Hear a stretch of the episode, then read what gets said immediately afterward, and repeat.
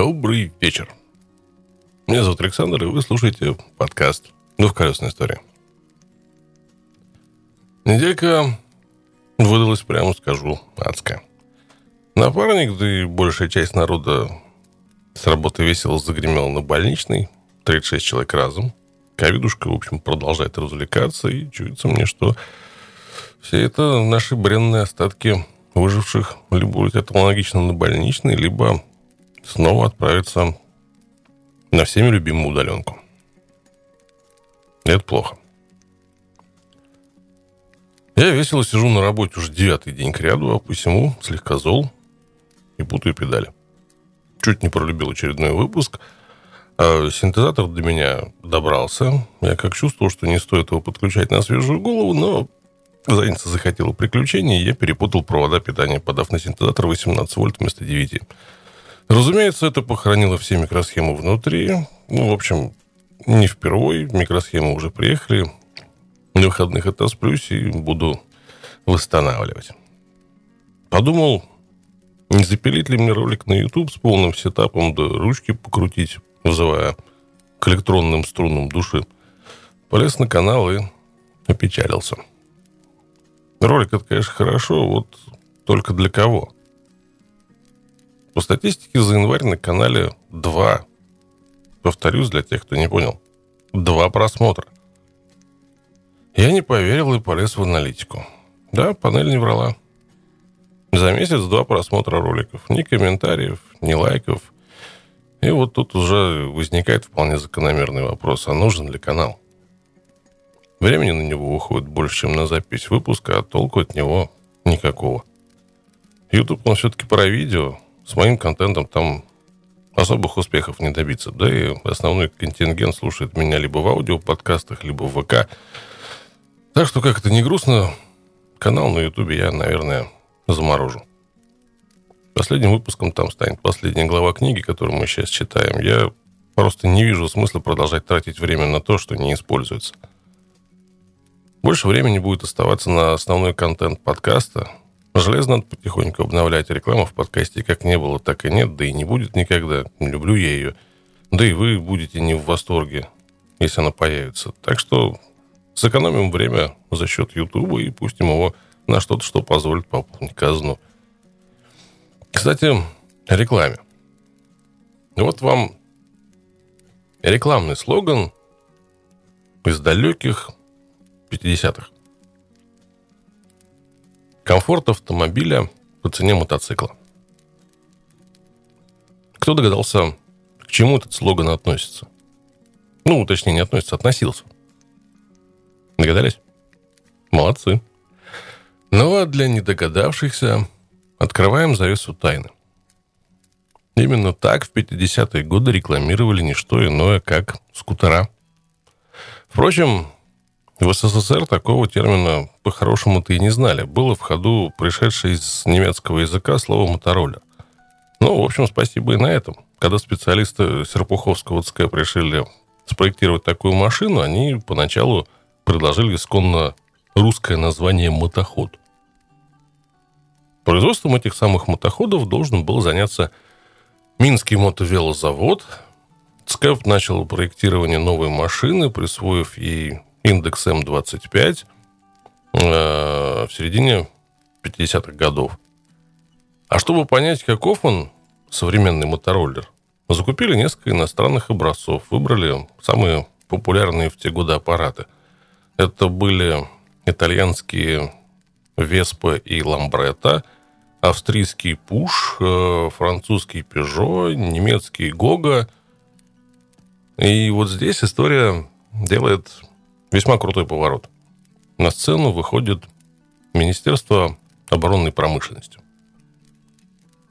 К тому моменту пришедший к власти Никита Хрущев резко сократил расходы на армию. И мощности многих работавших на вооружении заводов оказались весьма недогруженными.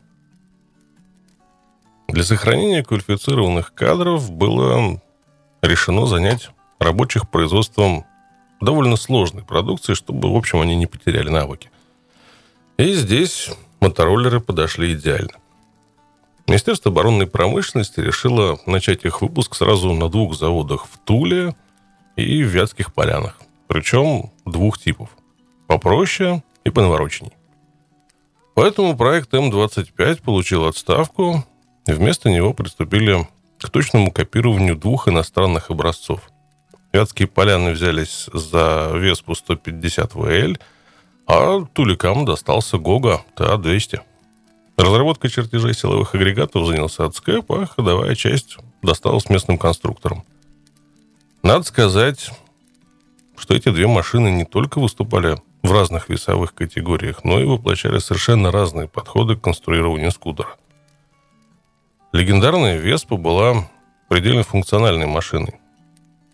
Ее конструктор просто взял силуэт сидящего человека и стал выстраивать вокруг него все агрегаты. Поскольку до этого он никогда не занимался разработкой мототехники, а был авиаконструктором, то к канонам проектирования мотоциклов относился с полным пренебрежением. Он оставил машину даже без рамы. Ее заменял несущий стальной кузов монокок. Собственно, по авиационному была решена и передняя подвеска с консольным креплением колеса. Она напоминала стойку самолетного шасси. Двигатель, заблокированный с коробки передач, служил одновременно и рычагом задней подвески, а заднее колесо сидело прямо на выходном валу коробки передач. Совершенно другую конструкцию имел немецкий Гога.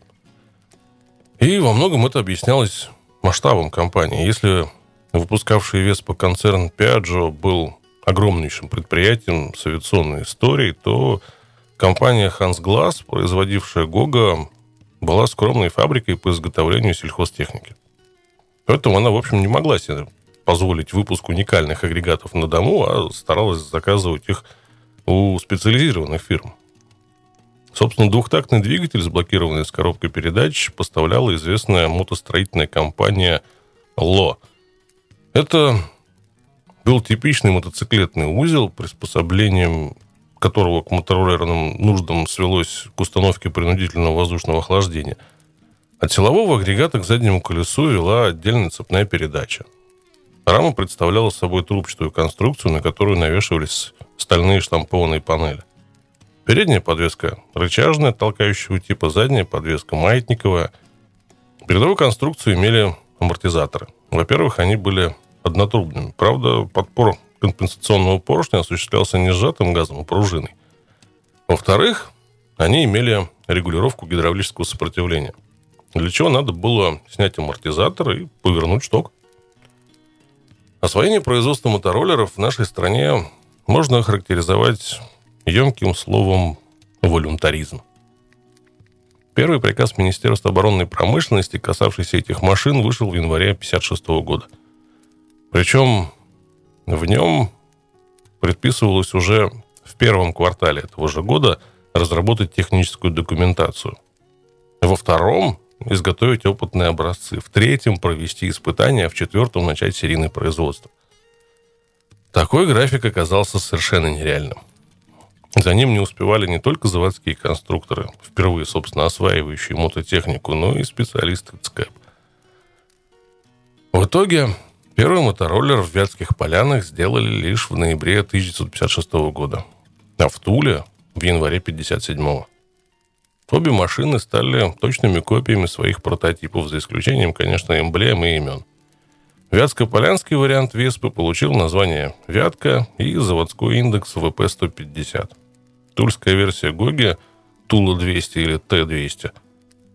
Конечно, речь о покупке лицензии не шла, СССР тогда еще не присоединился к соглашениям об охране интеллектуальной собственности. Единственным заметным отличием у тульского мотороллера, кроме эмблем, стала установка на приборном щитке указателя включенной передачи вместо часов. Конструкторы резонно решили, что часам сразу сделают ноги. Вятка, она же Веспа, весила сто десять килограмм, сто пятидесятикубовый двигатель мощностью четыре с половиной лошади разгонял ее до скорости семьдесят километров в час. Притом Тула была гораздо тяжелее. Она весила сто шестьдесят, поэтому, несмотря на восьмисильный двухсоткубовый двигатель, была немногим быстрее. Развивала около восьмидесяти километров в час, зато она была оснащена невиданным по тем временам электрозапуском. Ее обеспечивал династартер. Устройство, совмещающее в себе генератор и электромотор. Волну интерес к мотороллерам пытались оседлать и на заводе имени Дегтярева в Коврове. И в тысяча девятьсот пятьдесят седьмом году там разработали экспериментальный скутер «Ковровец». На этот раз образцом послужил э, популярный немецкий мотороллер ДКВ Хобби. Но от прототипа ковровчане взяли лишь внешность и элементы ходовой. Силовой агрегат сто семьдесят пять кубиков, два такта, мощностью восемь лошадей, заблокирован с трехступенчатой КПП, а также шестнадцатидюймовые колеса конструкторы повзаимствовали у серийного мотоцикла ка сто семьдесят пять. Мотороллер «Ковровец» весил сто тридцать кило, развивал восемьдесят км в час. Увы, эта интересная машинка в серию, как водится, не пошла.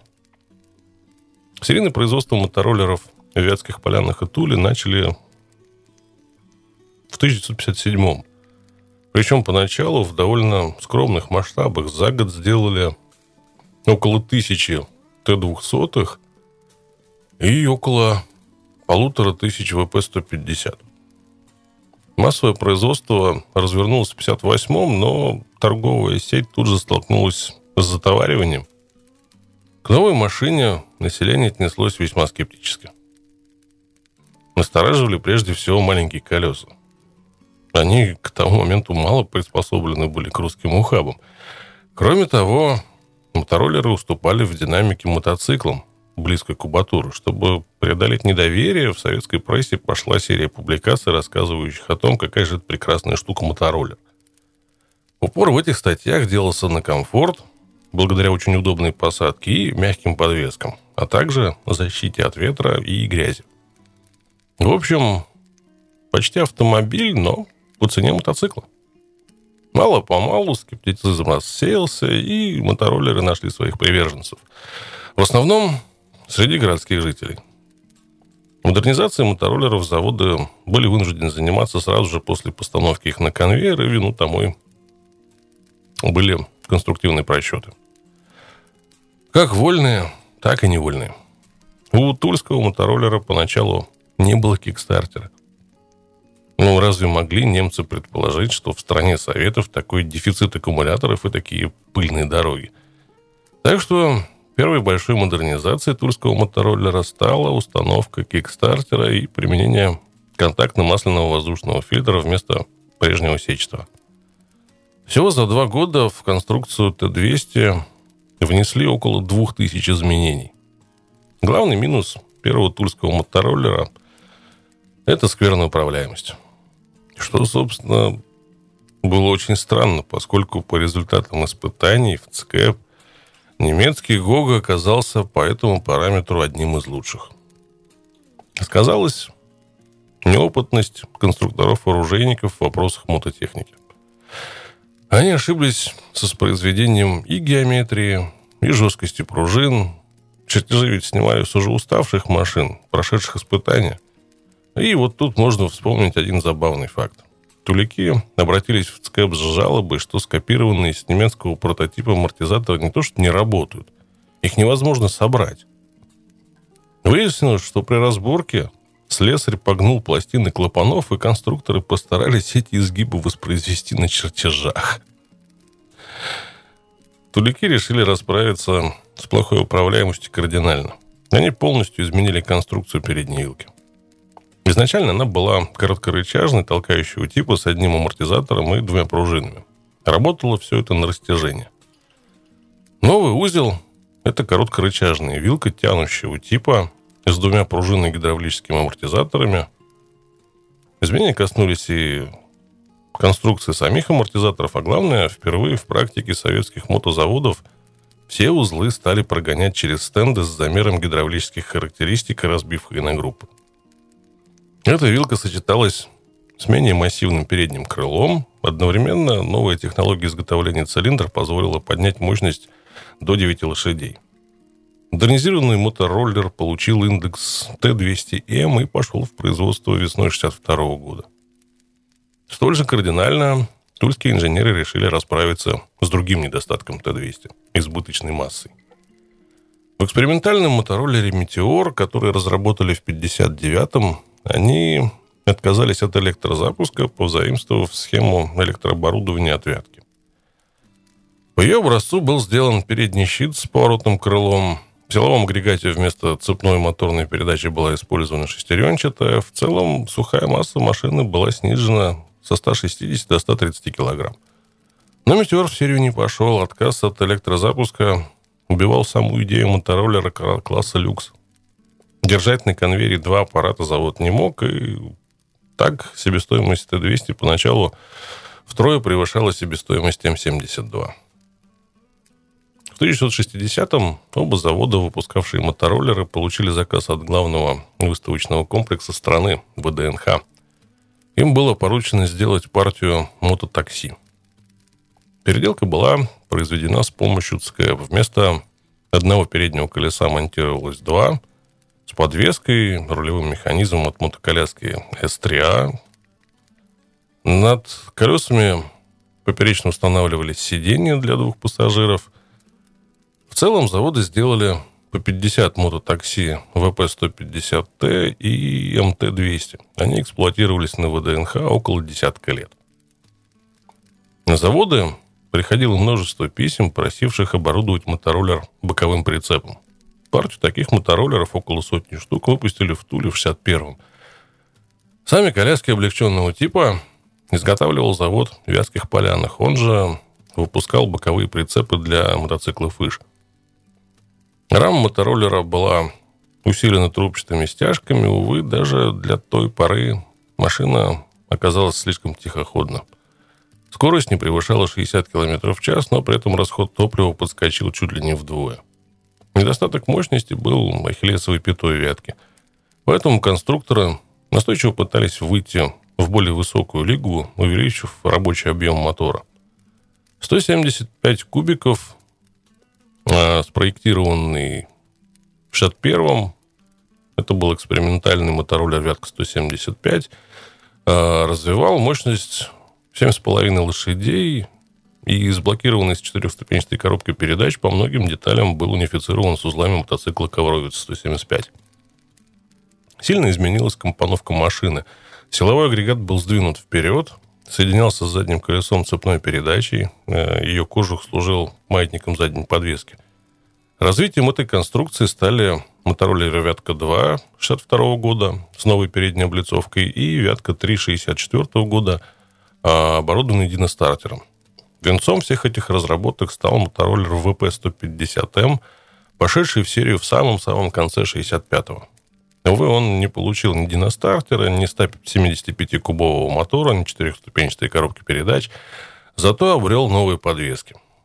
Впереди короткорычажная вилка с двумя амортизаторами, сзади маятник кожух цепи по образцу «Вятки» сто семьдесят пять, плюс форсированный до семи лошадей двигатель, указатели поворотов, впервые на серийной советской мототехнике, и совершенно новый дизайн. Можно смело сказать, что на тот момент В П сто пятьдесят М был одним из самых красивых скутеров мира. Интересно, что силовой агрегат мотоцикла Ковровец сто семьдесят пять был использован еще в одном экспериментальном скутере, созданном в ЦКП в шестьдесят втором году. Это был мотороллер М сто семьдесят пять. Кроме двигателя, в его конструкции были применены и другие узлы мотоцикла: шестнадцатидюймовые колеса с тормозами, задняя подвеска, электрооборудование, руль. Рабочий объем мотора стремились увеличить и в Туле, причем первая версия нового двигателя появилась уже в шестидесятом году. Фактически, это был увеличенный до двухсот пятидесяти кубиков вариант двухсоткубового агрегата. Но уже в шестьдесят первом инженер Евгений Николаевич Щербаков предложил мотороллер новой концепции с несущим стальным капотом, передней длиннорычажной вилкой и перевернутым двухсот пятидесятикубовым двигателем. Карбюратор спереди, выпуск сзади. Дизайн машины сложился под влиянием легендарной «Волги» ГАЗ двадцать один. Округлые, в то же время динамичные формы. Решетка на переднем крыле, подштамповка на капоте. Скутер, получивший имя «Дельфин», прошел полный цикл испытаний и был утвержден к серийному производству. В шестьдесят четвёртом году была выпущена опытная партия из тридцати машин. Для производства двухсот пятидесятикубового двигателя была закуплена автоматизированная станочная линия. Увы, не сложилось. Завод получил большой заказ по своему основному профилю на скорострельные пушки «Амур» для самоходной зенитной установки «Шилка». Под это производство и пошли площади, предназначенные для выпуска двухсот пятидесятикубового двигателя. А мотороллер, переименованный в «Турист», получил форсированный до десяти лошадей вариант старого двухсоткубового мотора. Первая опытная партия была выпущена в шестьдесят седьмом. Полностью на изготовление нового скутера завод перешел весной шестьдесят восьмого. Для шестьдесят первого года «Дельфин Турист» выглядел вполне современно. Но во второй половине шестидесятых его дизайн уже казался устаревшим. Поэтому параллельно на том же шасси был разработан мотороллер «Старт» с модными по тем временам прямыми линиями и фарой, встроенной в переднее крыло. Родился даже проект выпускать одновременно две модели. «Турист» для традиционалистов и «Старт» для авангардистов. Увы, идея не получила серийного воплощения. Еще более авангардным на тот момент стал проект «Конек-Горбунок», созданный в середине шестидесятых на Тульском машиностроительном заводе Виталием Павловичем Плотниковым. триста пятьдесят кубиков, два такта, тридцать лошадей. Горизонтальное расположение цилиндра. И был он подвешен к хребтовой раме, образованной стальной трубой диаметром восемьдесят миллиметров. Внутренняя полость трубы служила баллоном для сжатого воздуха, используемого для запуска двигателя. А компрессор был встроен в картер силового агрегата. Мотороллер получил шестнадцатидюймовые колеса, переднюю телескопическую вилку, алюминиевый маятник задней подвески, в котором проходила цепь главной передачи. Плотников опробовал также литые колеса. И это, чтобы вы понимали, в середине шестидесятых. Пневматические тормоза с АБС, пневмопривод переключения передач. В общем, «Конек-Горбунок» представлял собой то, что ныне называют концептом. Чрезвычайно престижным для советских мотозаводов было первенство заводской марки, которое проводилось как для серийной продукции, так и для экспериментальных машин. Вот для зачета прототипов в Туле и Вятских Полянах были созданы спортивные скутеры. Если тульский вариант Т двести пятьдесят эс представлял собой облегченный «Дельфин» с форсированным мотором, то вятский В двести пятьдесят эс фактически был специальным аппаратом. двести пятьдесят кубиков, девятнадцать сил, шестнадцатидюймовые колеса, передняя телескопическая вилка. В общем, зачетный аппарат получился. В тысяча девятьсот семьдесят первом году в Италии было прекращено производство культовых скутеров «Ламбретта». Многие на тот момент это восприняли как конец эпохи мотороллеров. Теперь оставались лишь «Веспа», ее азиатские копии и советский «Вятка» с «Туристом». На этом моменте мы с вами возвращаемся к мотоциклам. В шестьдесят первом году семь заводов в СССР выпустили пятьсот восемьдесят восемь тысяч триста мотоциклов и мотороллеров с моторами рабочим объемом выше пятидесяти кубиков. И по этому параметру страна вышла на первое место в мире. Если присовокупить еще и мопедные предприятия, то мы увидим, что охвачена была практически вся гамма мототехники. От мотовелосипедов до тяжеленных семисот пятидесятикубовых аппаратов. Интересно сравнивать эти цифры, ну, скажем, с показателями Японии. Несколько десятков компаний этой страны сделали в том году пятьсот семьдесят восемь тысяч семьсот мотоциклов и мотороллеров в категории свыше пятидесяти кубиков. Через десять лет, в семидесятом, все те же семь советских заводов выпустили уже восемьсот тридцать пять тысяч мотоциклов и мопедов. А в Японии количество мотоциклетных компаний сократилось до всем известной четверки. Но она произвела уже два миллиона пятьдесят две тысячи мотоциклов. И это не считая восьмисот пятидесяти девяти тысяч полтинников. И каких? На рынок вышли Honda си би семьсот пятьдесят, Ямаха дэ тэ один, Кавасаки эйч один. А в Советском Союзе пошел процесс, который намного позже назовут «тихой эволюцией». Неспешная модернизация освоенных в сороковые и пятидесятые годы машин. Почему же это десятилетие называется лучшим? Потому что выпускавшиеся тогда мотоциклы вполне удовлетворяли потребности своих покупателей. Не красоты и технического совершенства желали девяносто процентов потребителей, а надежной работы в любое время года. И промышленность смогла наконец выйти на этот уровень. Кстати, и на уровень безубыточности тоже. Лишь в шестидесятые годы отпускные оптовые цены на мотоциклы стали выше, чем их себестоимость. До этого практически все мотозаводы работали в убыток. Вот такие вот особенности были у социалистической экономики. К тому же отставание от мирового технического уровня хоть и стало явным, еще не было катастрофическим. Даже в конце шестидесятых возьмите советский «Восход» и английский би эс а и «Бантам», например. Это одного поля ягоды, вплоть до почти полного совпадения технических характеристик. Серпуховское центральное конструкторское экспериментальное бюро мотоциклов сыграло огромную роль в послевоенном становлении советского мотопрома. К началу шестидесятых годов свою ведущую роль оно, к сожалению, утратило. И виной тому затеянная во второй половине пятидесятых перестройка управления народным хозяйством с переходом от профильных министерств к местечковым совнархозам. В московском совнархозе ни одного мотозавода не осталось.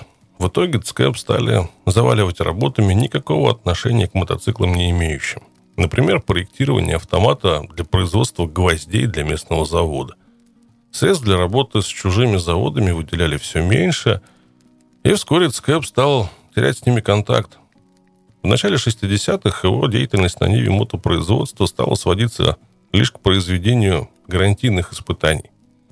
К счастью, идиотизм ситуации дошел до верхов, и в шестьдесят третьем ЦК был выведен из подчинения Моссовнархоза и передан в ведение Госкомитета автотракторного и сельскохозяйственного машиностроения. В шестьдесят пятом году эксперимент с совнархозами был признан неудачным, и система управления вернулась к отраслевым министерствам. В том же году ЦК был преобразован во Всесоюзный научно-исследовательский, конструкторский и технологический институт мотоциклов и малолитражных бензиновых двигателей внутреннего сгорания, в НИИ «Мотопром». Но прежнего уровня связи с мотозаводами он, к сожалению, уже не вернул. К счастью, на заводах к тому времени уже сложились конструкторские коллективы, способные к самостоятельным разработкам. На ирбитском мотозаводе в начале шестидесятых занялись совершенствованием новой шестидесятикубовой шестьсот пятидесятикубовой верхнеклапанной модели. Причем эм шестьдесят один, серийный выпуск которого начался в пятьдесят восьмом, рассматривался как переходная модель от эм семьдесят два, а полноценно новой машиной стал как раз эм шестьдесят два, впервые получивший собственное имя – «Урал». Серийное производство новинки началось в шестьдесят первом, тогда же из оставшегося задела были собраны последние нижнеклапанные эм семьдесят два эм, а полностью на ее производство завод перешел в следующем году. Впрочем, внешние различия между эм шестьдесят один и эм шестьдесят два были весьма минимальны. Глаз отмечал лишь новый логотип «Урал» на бензобаке и более глубокие крылья. Главное, главное скрывалось внутри. Прерыватель с центробежным автоматом опережения зажигания, эффективный контактно-масляный воздухофильтр, новая коробка передач, модернизированный вал привода заднего колеса, более жесткая рама, увеличенные ходы подвесок, усиленные тормоза. И тут в моду вошло новое слово «унификация». Вот представьте себе. Начав плясать примерно от одной и той же печки, то есть от эм семьдесят два, ирбитские и киевские конструкторы ухитрились за какие-то десять лет сделать так, что практически ни одна деталь от одной машины не подходила к другой. Разную конструкцию имело вообще все. Двигатели, коробки передач, подвески. Причем не совпадали даже соединительные размеры. Поэтому и в Ирбите, и в Киеве начали разрабатывать унифицированные модели. Ирбитский вариант получил имя М шестьдесят три Урал два, а конструкторам удалось добиться унификации по коробке передач, получившей закрытый механизм переключения, работающий в масляной ванне. Колесам, подвескам, наконец-то, собственно, Ирбит получил маятниковую подвеску заднего колеса взамен архаичной свечной. Новая выпускная система позволила увеличить дорожный просвет. В комплектацию машин вошли зеркало заднего вида, стоп-сигнал на коляске. Характерной приметой ирбитских мотоциклов стал новый бензобак с горизонтальным молдингом. Первую партию сто машин мотоциклов М шестьдесят три завод выпустил в шестьдесят третьем году, но развернул их серийное производство лишь в шестьдесят пятом. Одновременно завод совместно с Серпуховским ЦК разработал совершенно новую модель М шестьдесят четыре. Ее изюминкой стала хребтовая рама из штампованных элементов, снабженный специальными приливами двигатель подвешивался к ней с помощью шпилек. Бензобак мог выниматься как канистра, и доступ к нему открывался, если откинуть в бок верхнюю часть фальшбака. Она соединялась с передним седлом. Оригинальную форму имел кузов коляски. Увы, как водится, дальше опытных образцов дело не пошло. Следующей экспериментальной моделью стал разработанный в шестьдесят шестом М шестьдесят пять. Он имел полностью перекомпонованный шестьсот пятидесятикубовый двигатель с расположением распредвала под коленвалом и развернутым на сто восемьдесят градусов генератором, получившим привод от маховика. Новый мотор был намного легче серийного. Диаметр колес был уменьшен с девятнадцати до восемнадцати дюймов с увеличением ширины шин. Необычной была и внешность мотоцикла со сдвоенной фарой. Версия шестьдесят седьмого года получила вновь измененный дизайн и переднюю длиннорычажную вилку. В середине шестидесятых завод разработал специальный мотоцикл для милиции М сто, двухцилиндровый оппозит с рабочим объемом тысяча сорок кубиков, развивал мощность пятьдесят лошадей, и с таким мотором мотоцикл-одиночка разгонялся до ста пятидесяти км в час и сотню с места брал всего за двенадцать секунд. Совершенно запредельные показатели для советских дорог тех времен. Аппарат был снабжен обтекателем, громадными тормозами с гидроприводом. Сделано было всего двадцать семь машин-одиночек и с колясками, которые поступили в московское отделение ГАИ. Стоимость М сто была в несколько раз выше, чем у М шестьдесят три. В серию он, разумеется, не пошел, и вместо него в шестьдесят девятом началось серийное изготовление патрульного варианта М шестьдесят три П. Так же, как одиночки, так и с коляской. В Киеве в тот момент унифицированный мотоцикл, который пошел в производство в шестьдесят четвёртом, получил индекс К семьсот пятьдесят М. Он имел общее с мотоциклом М шестьдесят три узлы. Это была подвеска, коробка передач, электрооборудование. И помимо этого, нижний клапанный двигатель получил увеличенную площадь оребрения цилиндров и головок, а картерные детали стали отливаться в кокель, что позволило снизить их массу на пятнадцать примерно, может быть, двадцать процентов. Модернизированный двигатель развивал мощность двадцать семь и пять лошадей, практически столько же, сколько и верхнеклапанный шестьсот пятидесятикубовый двигатель М шестьдесят три. Впрочем, унификация продержалась, как, как всегда, недолго. Вскоре и ирбитские, и киевские оппозиты вновь разошлись по разным берегам. В стремлении упростить снабжение запчастями торговля приняла Соломоново решение, поделив СССР на две части. Ирбитскую продукцию продавали на востоке, а киевскую на западе. Подобным образом разделили зоны ответственности. Мотоциклы из Киева поступали в армию и в эскортные службы, из Ирбита в МВД, а также на экспорт. Хотя верхнеклапанный шестьсот пятидесятикубовый двигатель в Киеве начали разрабатывать еще в конце пятидесятых годов, постановка его на производство весьма сильно затянулась. И главную роль в этом сыграли наши веселые военные, которым низовая тяговая характеристика нижнеклапанного мотора нравилась гораздо больше. В шестьдесят четвёртом в Киеве началось производство специального армейского мотоцикла М В семьсот пятьдесят, который отличался от К семьсот пятьдесят М приводом на колесо коляски с блокированным цилиндрическим несимметричным дифференциалом. Боковой прицеп оборудовался креплениями для пулемета, лопаты, канистры, и лишь в шестьдесят восьмом началось серийное производство мотоцикла К шестьсот пятьдесят Днепр с верхнеклапанным двигателем М Т восемь. Причем мотор, имея те же геометрические параметры, что и ирбитский оппозит в корне отличался от него конструктивно. У него был цельный коленвал из специального чугуна, разъемные нижние головки шатунов с вкладышами, алюминиевый цилиндр с чугунными гильзами и креплением длинными шпильками. Система смазки работала под высоким давлением и снабжалась центрифугой очистки. Киевский оппозит был гораздо мощнее ирбитского – тридцать две лошади против двадцати восьми. Правда, благодаря качеству изготовления самого мотора и наших масел вскоре родилась шутка, что водителя Днепра можно сразу узнать по косоглазию, поскольку он вынужден постоянно держать в поле зрения лампочку контроля давления масла. Так что военные благоразумно сохраняли верность нижнеклапанному двигателю. Оппозиты оставались, можно сказать, машинами элитарными. Выпуск был относительно мал, к тому же они уходили большей частью в госслужбы. Народным мотоциклом номер один на тот момент стал ИЖ. Машиностроительный завод в Ижевске, первым среди советских предприятий, десятого июля шестидесятого года выпустил свой миллионный мотоцикл. В том году он сделал сто шестьдесят одну тысячу сто девятнадцать мотоциклов. Практически все одной модели, иж пятьдесят шесть. Остальные тысяча семь машин были спортивными. Таким образом, завод стал одним из крупнейших мотопроизводителей в мире. Он активно развивался. Внедрялись станки, полуавтоматы, вошли в строй цеха пластмассы, литья цветных сплавов.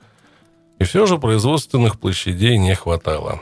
Выпуск долгожданного двухцилиндрового мотоцикла «Ижмаш» мог освоить лишь когда изготовление его двигателей занялся соседний механический завод. Производство новинки, получившей имя «Иж Юпитер», началось в июле шестьдесят первого. Конструкторам пришлось максимально унифицировать его с выпускавшимся иж пятьдесят шесть. Новыми стали только двигатель, рядный двухцилиндровый двухтактный триста пятьдесят кубовый мотор, развивавший восемнадцать лошадей при пяти тысячах оборотов в минуту. Выпускная система, механизм переключения коробки передач с полуавтоматом выжима сцепления, воздушный фильтр контактно-масляного типа, цилиндры с четырьмя продувочными каналами, в каждом изготовлены из алюминиевого сплава, в них были запрессованы чугунные гильзы, коленвал был составным, две его части соединял маховик, расположенный между кривошипными камерами. Детали шатунно-поршневой группы унифицированы с деталями двигателя ка сто семьдесят пять. Вообще, надо сказать, что установка на унификацию, провозглашенная в начале шестидесятых, имела благую цель – набрать такие объемы производства унифицированных деталей, чтобы их было выгодно производить на специализированных предприятиях. Опыт автозаводов показал, что уровень качества при этом довольно сильно растет. Но, увы, эти пожелания так и остались нереализованными. Характерные для социалистической экономики трения между смежниками привели к тому, что мотозаводы стремились максимум возможного производить у себя, а в силу разницы технологий унифицированные детали быстро становились невзаимозаменяемыми. Примененный на Юпитере новый воздушный фильтр оказался настолько хорош, ведь размер проходящих через него частиц был в два с половиной раза меньше, чем у инерционного, использованного на иж пятьдесят шесть, что конструкторы решили поставить его и на одноцилиндровую модель, параллельно проведя ее апгрейд. Мотоцикл, сменивший в шестьдесят втором году на конвейере иж пятьдесят шесть, получил новое седло, снимавшееся вместе с задним крылом, измененные облицовки, бензобак увеличенный до восемнадцати литров, а также собственное имя – «Иж-планета».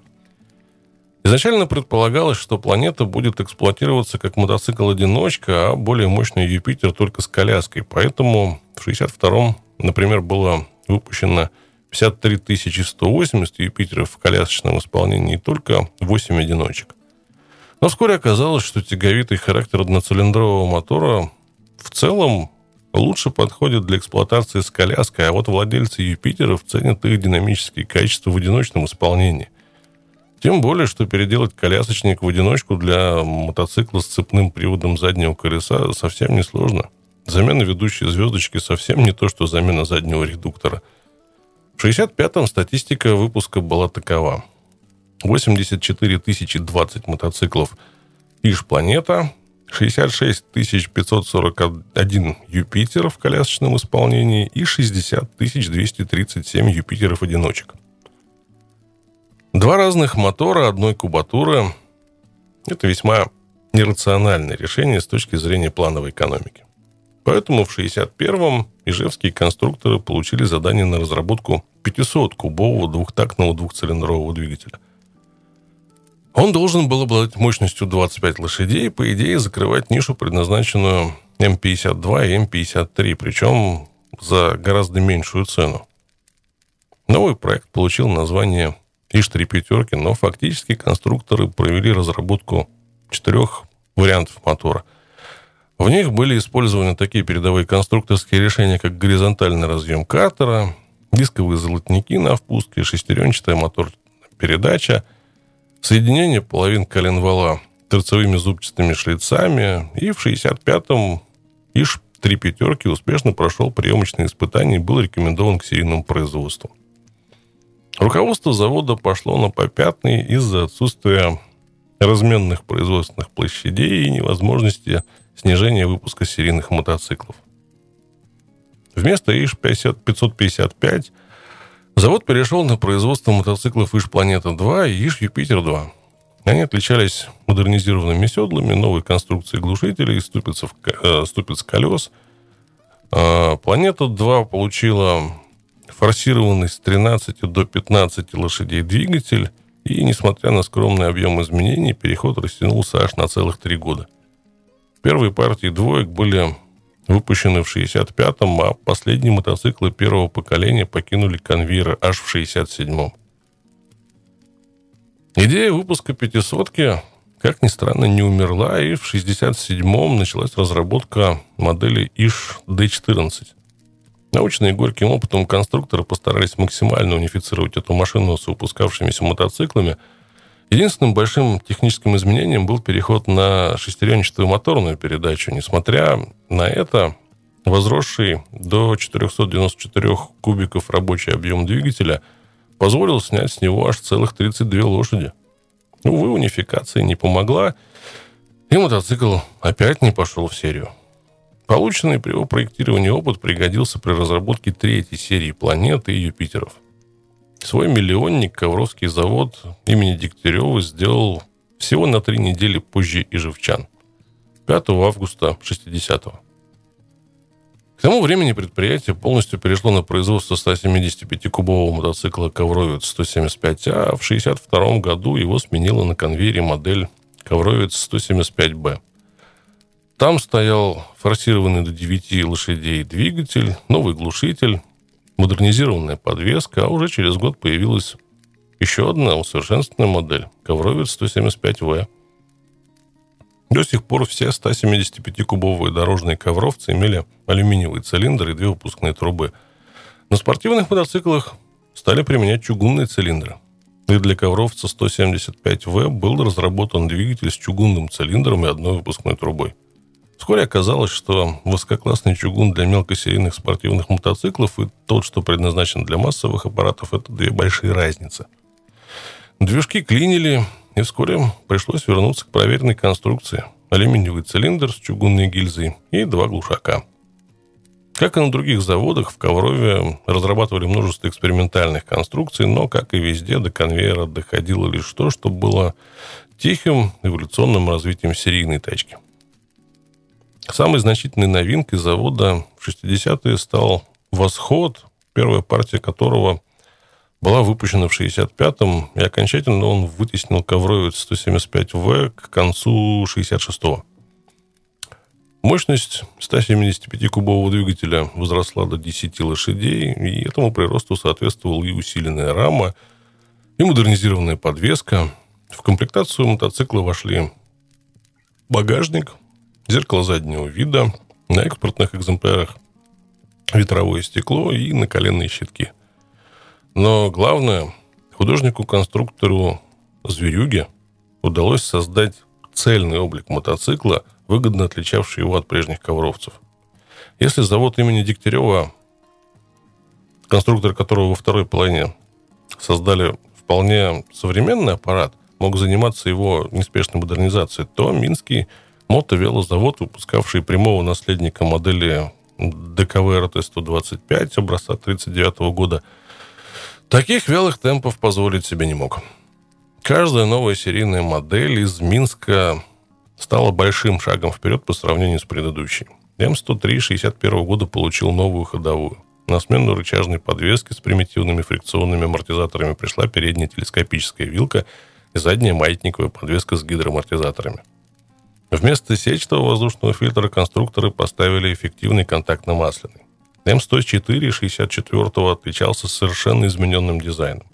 Мотоцикл обзавелся в соответствии с модой того времени капотированной задней частью, кожухом карбюратора. Вместо одинарного седла лягушки появилась двухместная подушечная. За счет увеличения степени сжатия мощность двигателя поднялась с пяти до пяти с половиной лошадей, а в шестьдесят седьмом в серию пошел эм сто пять с новым силовым агрегатом. Движок на семь лошадей, в котором алюминиевый цилиндр с чугунной гильзой заменил прежний чугунок. Четырехступенчатая коробка передач взамен прежней трехступенчатой. Ну а дизайн мотоцикла нового поколения, получивший индекс эм сто шесть, минчане в шестьдесят пятом заказали московскому в НИИ ТЭ. Художник-конструктор Овсенюк создал весьма неординарный и запоминающийся облик. Вытянутая фара, сливавшаяся с бензобаком, подвешенный к рептовой раме силовой агрегат с длинными картерными крышками, штампованный руль, динамичные линии облицовок, крыльев. На заводе этот мотоцикл прозвали «Поларисом». К сожалению, аппарат оказался слишком нетехнологичным. За его доработку взялись в минском филиале в НИИ-ТЭ, и созданный там в шестьдесят девятом эм сто семь пытался соединить заданные Овсенюком авангардные линии с заводскими реалиями, стандартными шасси и силовым агрегатом. Если попытаться проанализировать развитие нашего мотопрома в шестидесятые годы, то бросается в глаза разница между первой и второй половинами этого десятилетия. В первой половине шестидесятых придерживались довольно высокого темпа обновления серийной мотопродукции, она более-менее сохраняла соответствие мировому уровню. Проведенные в шестьдесят пятом году в ней мотопром сравнительные испытания Иж-Юпитер два и его зарубежных аналогов привели специалистов к выводу, что по техническому уровню Иж иностранным мотоциклам соответствует, а вот по качеству изготовления даже превосходит. А во второй половине шестидесятых новые модели можно было по пальцам пересчитать, и даже экспериментальные аппараты стали какими-то приземленными. В чем же было дело? Здесь, в общем-то, возникает крамольный вопрос, а не случайно ли этот перелом совпадает с начатой в шестьдесят пятом году экономической реформой Косыгина-Либермана? Она впервые в советской истории выводила в качестве ключевых в работе предприятия показатели прибыли и рентабельности. А как достичь наибольшей прибыли в условиях всеобщего дефицита и отсутствия конкуренции? Правильно. Годами выпускать одно и то же, заморозив расходы на внедрение новинок. Что, в общем, в итоге мы все видели, и в итоге это и получилось. Что-то мы опять на какой-то грустной ноте заканчиваем это повествование. Думаю, мне удастся вас немножко развеселить. Усаживайтесь поудобнее, наливайте вкусного, ибо у Алины намечается весьма интересная встреча.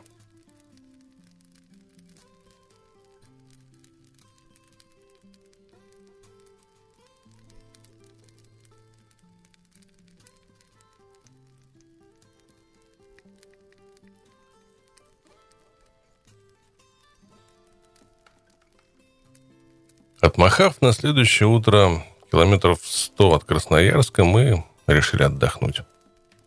Пока ехали через город, мне запорошило глаза едкой дорожной пылью, глаза слезились, очень хотелось спать. Мы остановились, и я, бросив на траву куртку, легла рядом с дорогой. Алексей сел рядом, мы промыли друг другу глаза специальными каплями, и я снова откинулась на спину.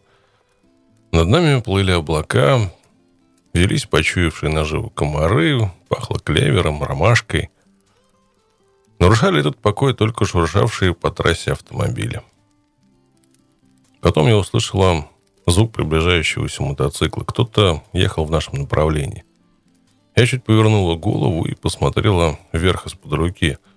У меня была надежда, что мотоциклист проедет мимо и даст мне хоть немножко вот так беззаботно полежать, но, увы, он затормозил прямо над моей головой. Мотоцикл был красно-белым, длинноногим эндуро. Мотоциклист поднял вверх забрало дорогущего шлема, показав круглые очечки, и широко улыбнулся. «Опять иностранец», — не очень-то радостно сказал Алексей. «И, наверное, нифига не говорит по-русски». «Do you speak English?» — спросил подъехавший, и я глубоко вздохнула. Чудес на свете не бывает. Кое-как с помощью примитивного английского и жестов мы выяснили, что зовут его Мика, что он из Германии, едет на своей шестисоткубовой Ямахе Тенере вокруг света. Лицо Алексея вдруг озарилось улыбкой узнавания. Хуберт тоже ехал. Он махнул рукой вдоль дороги, показывая, куда именно ехал останавливавшийся у него два года назад немец. «Хуберт!» — воскликнул Мика. «Хуберт! Штейнхаузер! He is my friend!» «Ну что ты будешь делать? Велика Россия, место встречи одно. Трасса М пятьдесят три». С грехом пополам мы объяснили иностранцу, что Хуберт останавливался у Алексея, что сейчас мы едем из Новосибирска тухом домой. Быстро сообразив, что с нами ему будет легче, он тут же спросил, можно ли ему присоединиться к нам. Мы заколебались. За минувшие дни мы так привыкли друг к другу и к нашему одиночеству, что появление третьего человека невольно разрушало сложившийся баланс. С ним ведь нужно было как-то объясняться, да и в бытовом отношении все будет намного сложнее. Я постаралась сказать Мике, что ему с нами будет нелегко. Во-первых, у нас скорость намного ниже, чем у него. Во-вторых, мы ночуем в палатке. «Тент?» – переспросил Мика. «No problem, I have a tent. But our speed is very small. It is no problem». «Ну что ты с ним будешь делать? Кажется, нам от него не избавиться». Мы повздыхали и пошли к мотоциклам. Но немец повел себя весьма корректно. Сначала он попытался пристроиться сразу за Алексеем, но очень быстро понял, что тот не видит в зеркале заднего вида меня за высокой Ямахой, и уступил это место мне, встав в арьергарде нашей маленькой колонны. Мы почти не разговаривали. Вечером мы приехали в Канск и остановились, чтобы купить продуктов. Алексей остался с мотоциклами, Мика пошел со мной. Мне было интересно, как он будет объясняться с продавцами, но все оказалось очень просто. Он тыкал в нужный товар пальцем и говорил: «Это один, это два». Мика с удивлением смотрел, как мы с каждой остановкой проверяем масло, и по мере надобности доливаемого он что-то удивленно бормотал, наверное, ругался по поводу аппетита наших мотоциклов. Сам он ни к чему не притрагивался, только один раз вдруг попросил у Алексея ключ на тридцать. «Ага», — обрадовались мы. «Буржуи-то тоже ломаются». И пошли смотреть на неисправность. Как оказалось, у мотоцикла сломался стопор на гайке, которая держала ведущую звездочку. Гайка периодически откручивалась от нагрузки, и Мике приходилось ее подтягивать. Ключ на тридцать у него украли еще в Индии. Мика показывал руками, как его на каждой остановке окружала толпа, в которой невозможно было уследить за всеми вещами. Наши местные мальчишки только временами уступали индийским. Стоило нам с немцем остановиться где-нибудь, где был хоть один пацан, так их тут же набегала целая толпа, и мне хотелось сквозь землю провалиться от стыда. Они мало отличались от туземцев. Назойливо лезли поближе к мотоциклу, смотрели на спидометр, кричали: «О, тут сто восемьдесят нарисовано! Он прет сто восемьдесят! А этот, глянь-ка, спортивный!» Щупали ручку газа, нажимали на рычаги, тянулись потрогать шлем. В общем, всем своим поведением напоминали маленьких дикарей. К вечеру мы стали искать место для стоянки. Проверили один отворот, второй, съехали на третий и попали на свалку. Мне стало неудобно перед немцем. Что он подумает? Девственно чистая природа, от города километров сто пятьдесят, никаких деревень поблизости и, и свалка. Фу. В конце концов, мы просто свернули в сухой сосновый лесок, по невысокой травке отъехали от дороги, так, чтобы нас не было видно, и остановились. На этот раз пришлось развести костер. Душа мужчин требовала общения, а какое общение, когда комары заедают? Каждый из нас занялся приготовлением ужина. Немец разогревал на увесистом примусе банку с фасолью, мы заварили корейскую лапшу. Я быстро организовала импровизированный столик, и в ход пошло канское пиво. Мика пил только Балтику. Он показывал нам большой палец и улыбался. Балтика, тройка, это хорошо. Я в первый раз увидела, как можно разговаривать руками. Не зная языка, мужчины размахивали руками, тыкали пальцами в мотоциклы, находили какие-то интернациональные слова и говорили каждый на своем языке. Они отлично понимали друг друга. Если не хватало слов, чертили палочками на земле. Мик рассказывал, что уже объехал всю Европу, побывал в Ираке, Иране, Пакистане, Иордании, Сирии, Индии. Алексей расспрашивал его о мотоцикле, рассказывал об Уралах. Мика поведал о том, что его друзья, шведы, решили проехать через Россию до Индии на двух Уралах. It was very hard. It's hard problem and problem and problem. Мы согласно кивали, понимая, что беспечным европейцам в самом деле было очень тяжело. От темноты лес стал синим, как море. Нас снова и снова атаковали комары и, наконец, разогнали по палаткам. На следующий день я вдруг начала куролесить. Начать с того, что я чуть не столкнула в бирюсу Мику и Алексея и сама чуть не спикировала с крутого обрыва в воду. Это было перед самым Тайшетом. Мужчины решили отдохнуть на речке, посмотреть на нее. Они без проблем заехали на насыпь и остановились, чтобы глянуть вниз на бирюсу. Алексей махнул мне рукой, заезжай, мол. Я долго не решалась атаковать кручу, потом воткнула первую, поддала газку. Мотоцикл резво преодолел подъем, и как-то вдруг сразу передо мной оказался Алексей с мотоциклом. Я отвернула в сторону, нажала на тормоза и поняла, что меня несет. Ребята стояли на краю обрыва, и на какое-то мгновение я заглянула вниз на склон с кучей желтоватой травкой на бетонный парапет далеко внизу. Я хваталась за все подряд, чтобы удержать мотоцикл. Алексей вцепился в руль с одной стороны, Мика подскочил с другой. Он был очень компанейский, этот немец. По-моему, он даже испугался за меня. Второй казус произошел в самом Тайшете. Забыв обо всех опасностях, я летела по пустой улице вслед за Алексеем и зевнула. Пропустила знак крутой поворот и ограничение скорости в двадцать. Не шестьдесят, не сорок, а двадцать. Уже одно это должно было меня встревожить, но я, ничуть не заботясь, катила дальше. Вдруг дорога развернулась на сто восемьдесят градусов, и разворот мог преодолеть только водитель, соблюдавший скоростной режим. У меня не было задачи удержаться на своей полосе, я мечтала об одном. Не вылететь с дороги и сильно наклонила мотоцикл на бок, чтобы вписать его в асфальт. И тут мне навстречу выехали синие «Жигули».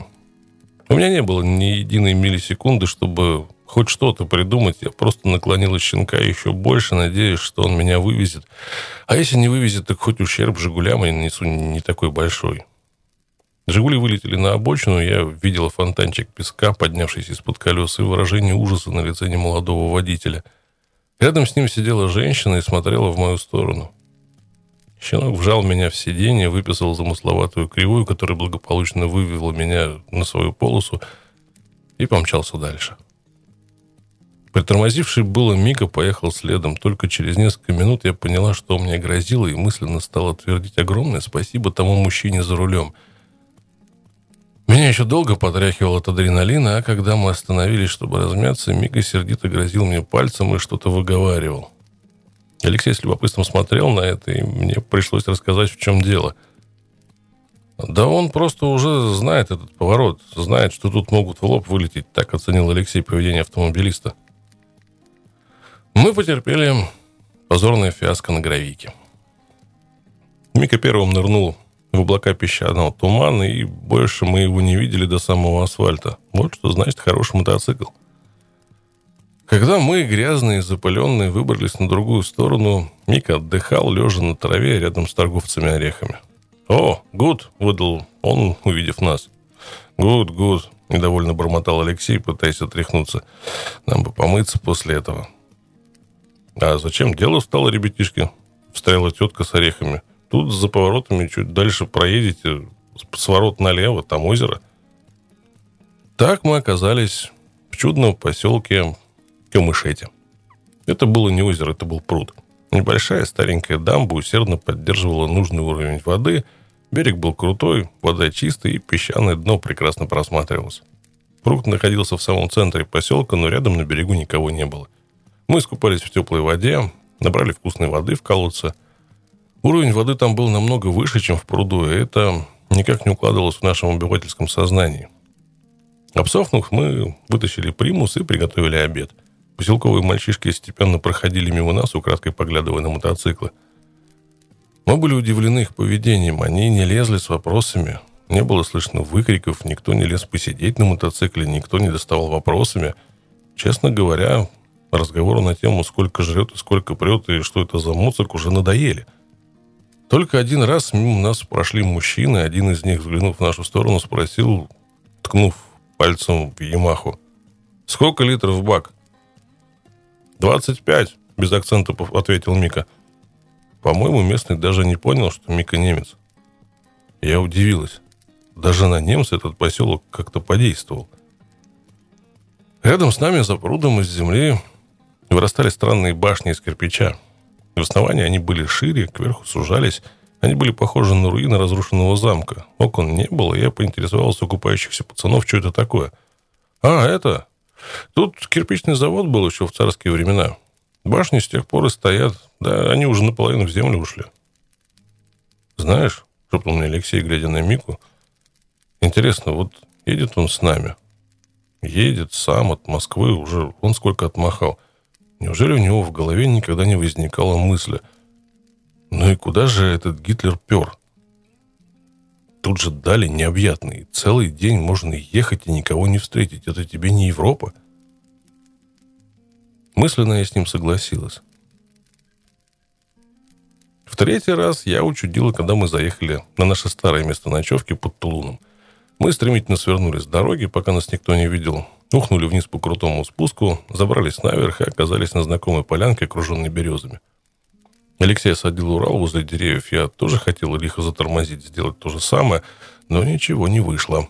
Щенок в азарте продолжал ехать. Я испугалась, что за березняком будет обрыв, и сделала единственное, что смогла придумать. Завалила мотоцикл на бок.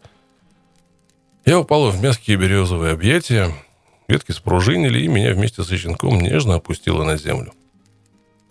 Пахло молодыми, не жесткими еще листьями березы, осокой, землей.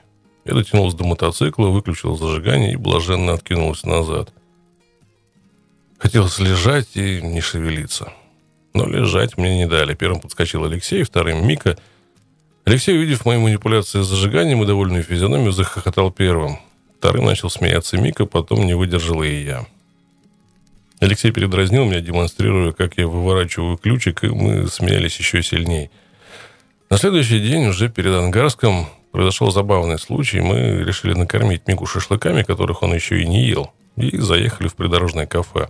Официантка, румяная деревенская девка в не очень чистом переднике, приняла заказ и ушла. Через десять минут нам принесли три тарелочки. То, что на них лежало, мало напоминало шашлык. Скорее, это была поджарка, сдобренная хорошей порцией кетчупа. Мика посмотрел на три больших куска, лежавших на тарелке, и потребовал от девки нож. Uh, «I need нож and uh, вилка».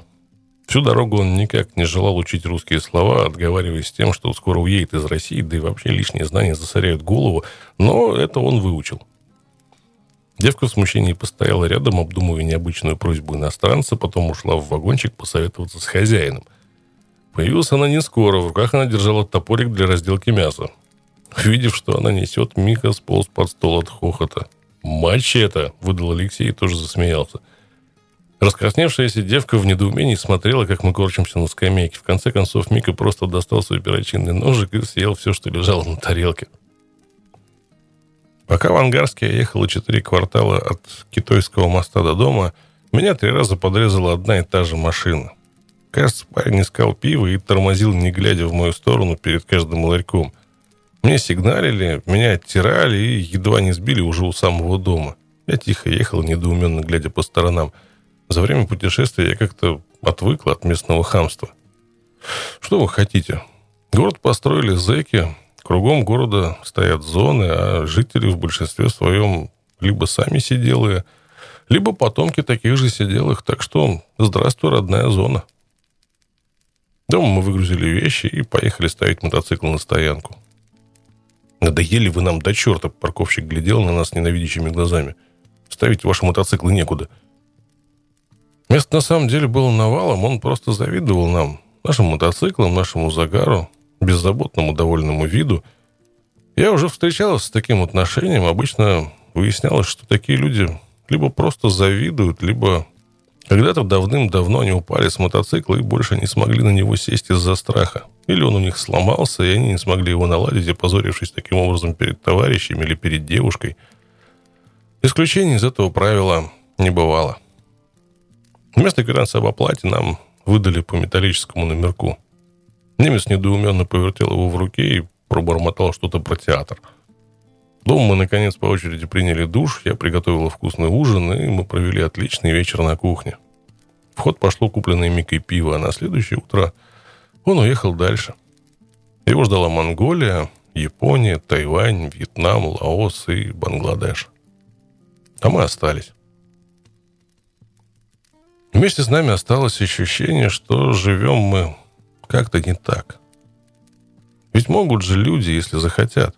Могут. Нам было грустно, потому что казалось, что все в этом сезоне уже позади и ничего нового уже не будет. Наотрез отказался заводиться мой мотоцикл. Он каменной глыбой стоял на стоянке и уезжать оттуда не собирался. Мы долго мучились, не понимая, что с ним. Проверяли зажигание, карбюраторы, электронику. Наконец, причина нашлась. Погасла контрольная лампа аккумулятора, недвусмысленно давая понять, что батарея села. Мы посмотрели на нее, и в ней было сухо. Как щенок проработал до самого города, для нас оставалось загадкой. Вот и говори после этого, что у мотоциклов нет души.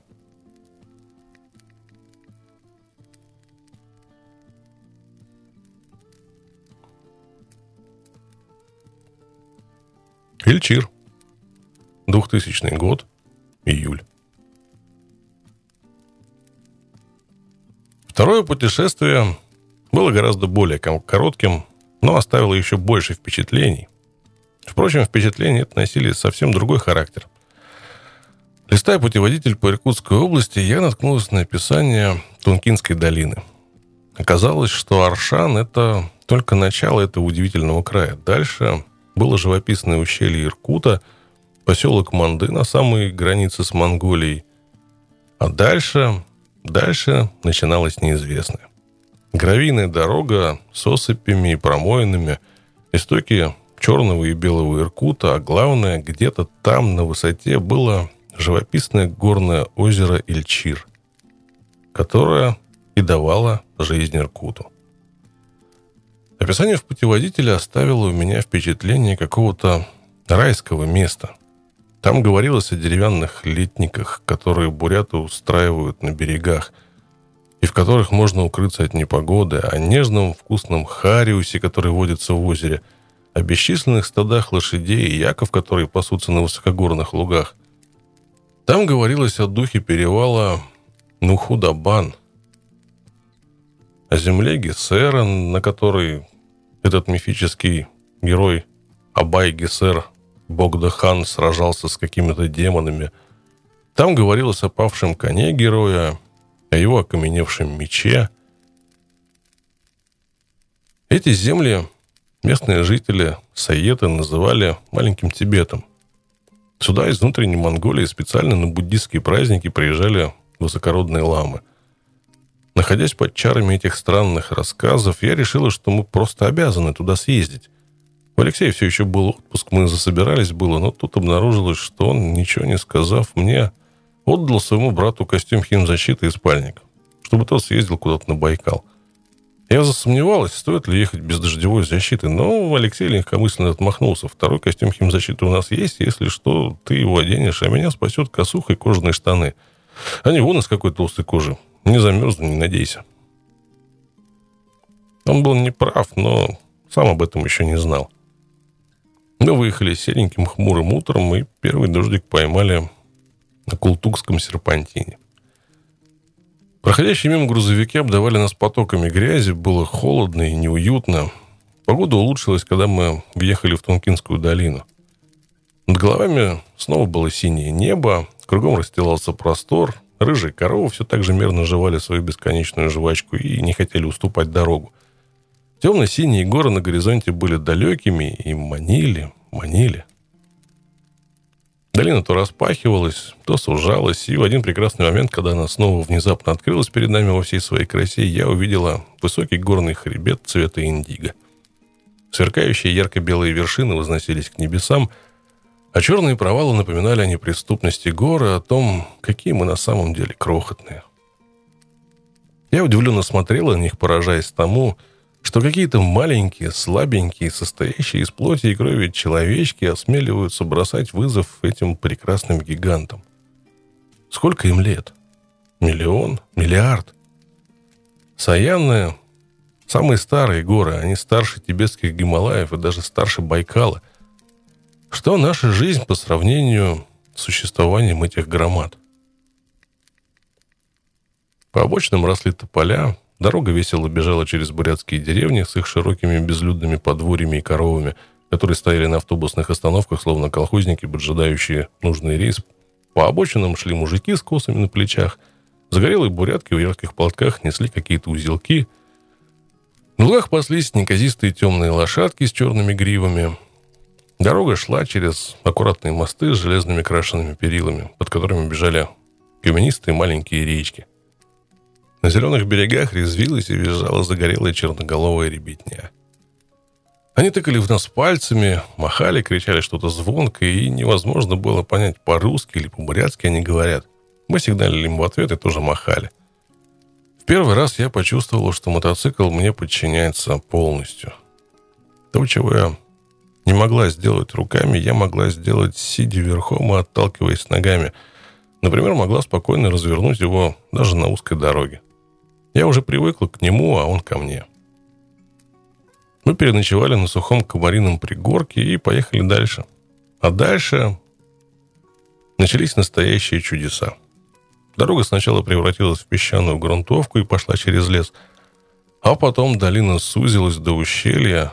Асфальтовое, идеально ровное шоссе, плавно покачиваясь, пошло высоко-высоко под синим небом, прямо под белыми кучеряшками облаков. Молочно-белый Иркут тек далеко внизу по беловатым песчаным берегам. На берегах росли тополя, а кое-где на сером галечнике стояли сухие скелеты осин. Нас окружали яркие, оранжевые, охристые, известково-белые скалы. Облака цеплялись за них белесыми брюшками и надолго зависали над торчащими на макушках скал булавками деревьев. На самой высокой точке перевала был бурхан. На камнях лежали подношения шаманистов, сигареты, монеты. На балясинах беседки были завязаны многочисленные вязочки, платки, ленты. И даже туалет здесь был. В этом краю вообще все было по-европейски прибрано, чистенько. Дорога была ухоженной, обочины пострижены, а все столбики аккуратно побелены. Местные трепетно относились к дорожному покрытию. Как только на асфальте появлялись трещины, дорожные рабочие замазывали их гудроном, чтобы влага не проникала внутрь, асфальт не разрушался, и дорожное покрытие оставалось целым. На Бурхане мы остановились. Я глянула за полосатое бетонное ограждение вниз, и у меня закружилась голова. От солнца, от насыщенного ароматами горного воздуха, от дорожной мраморной пыли, от которую поднимали проносящиеся мимо машины, от восторга, от восхищения. Как? Как я могла жить столько лет, читать какие-то скучные книги, сидеть целыми днями дома, ссылаясь на то, что у меня не было денег или настроения? Откуда взяться хорошему настроению в душном, жарком, пыльном, тесном городе? Я влюбленными глазами смотрела на Алексея, который залез на ограждение и, раскинув руки, подставила лицо ветру и солнцу, и в этот момент поняла, что никогда не узнала бы его так, как знаю теперь. Если бы не этот край, не эти мотоциклы. Другие видели тихого, спокойного, славного парня. Я же знала, что передо мной мужчина, на которого можно положиться. Мы сели на мотоцикл и с головокружительной высоты спустились к мосту через Иркут, а потом снова поднялись по дороге вверх мимо горного камнепада и крутых склонов с ежиками сухого и серого, как паутина, леса. Вдруг все стало черно-белым. Дорога пошла через изрытые дикими бурными потоками каменистые сухие русла рек. Гигантские серовато-зеленые тополя сильными корнями вцеплялись в сухую землю, оплетали ими большие, белые, как асбест, валуны. Асфальт был мраморно-белым, а на крутых склонах стояли черные стволы сухих сосен. Белым был Иркут, серым — его дно. Белыми были облака, черный — виднеющаяся по краям осыпающегося берега земля. Синими были только мой мотоцикл и небо над головой. Облака неторопливо шли по небу и тащили за собой по земле тяжелые дымчатые тени. Тени ползли по дороге, закрывая солнце, и нам было то жарко, то холодно. Через полчаса мы въехали в поселок Манды. Не торопясь, проехали по широким пустынным молчаливым улицам, нашли заправку, на которой никого, кроме заправщика, не было. Заправили полные баки. Алексей расспросил, как ехать дальше, и мы прощались с асфальтом и свернули на разбитую гравийку. Быстро, очень быстро я поняла, какая это пытка ехать на жестком оппозите по стиральной доске грунтовки. Было полное ощущение, что здесь прошел трактор на гусеничном ходу. У меня лязгали зубы, мотоцикл весь полностью с рамой и колесами то и дело пытался пойти в разнос, и скорость с каждой минутой падала. Я выбирал траекторию движения так, чтобы проезжать по краю бесчисленных ям, но мне это не удавалось, потому что ям было много. Мотоцикл подпрыгивал, бил меня по пятой точке и норовил взбрыкнуть. Краем глаза я смотрел на пейзаж. Иркут снова несся где-то справа, но теперь он не мурлыкал и не казался ручной красивой речкой. Он порыкивал за тополями, за поваленными деревьями, за завалами камней. Обширные протоки то и дело появлялись с другой стороны дороги, и я с тревогой думала об их происхождении. Ведь это означало, что в паводок вода перехлестывает через полотно. Потом горы прижались друг к дружке еще теснее, и дорога пошла вверх. Во многих местах ее сильно размыло, и опасные места были огорожены флажками. В первый раз я увидела всю красоту гор. Оголенный оранжевый мрамор чередовался с полосками черной глины. Зеленые полосы породы рассекали белые скалы, с ошеломляющей высоты падали десятки похожих на прозрачный голубой стеклярус ручьев. Внизу у дороги стеклярус рвался, подкидывая крохотные бусины высоко в воздух. Потом вода успокаивалась, собиралась в углублениях и через широкие трубы под дорогой стекала в Иркут. Другой берег Иркута был выше, темнее, мрачнее, настороженней. Если освещенный солнцем правый берег реки был более уютным и словно бы обжитым, где-то по горам наверху даже проходила вьючная тропа, а значит, там бывали люди, то левый берег Иркута был неприступной черной крепостью, темной страной, на которую не ступала нога человека. С вершины до самой воды скатывались широкие зеленовато-серые осыпи. Местами крутой скальный обрыв сдерживал тяжелый напор реки, и даже деревьев там не было. Им не за что было зацепиться на каменном склоне. От этого берега исходила какая-то странная, темная мощь. Там, куда падала тень от замшево-серых тусклых скал, Иркут был особенно глубоким, особенно страшным, грозным. Небо постепенно темнело, его быстро затягивало серыми тучами. Ущелье от этого стало еще мрачней.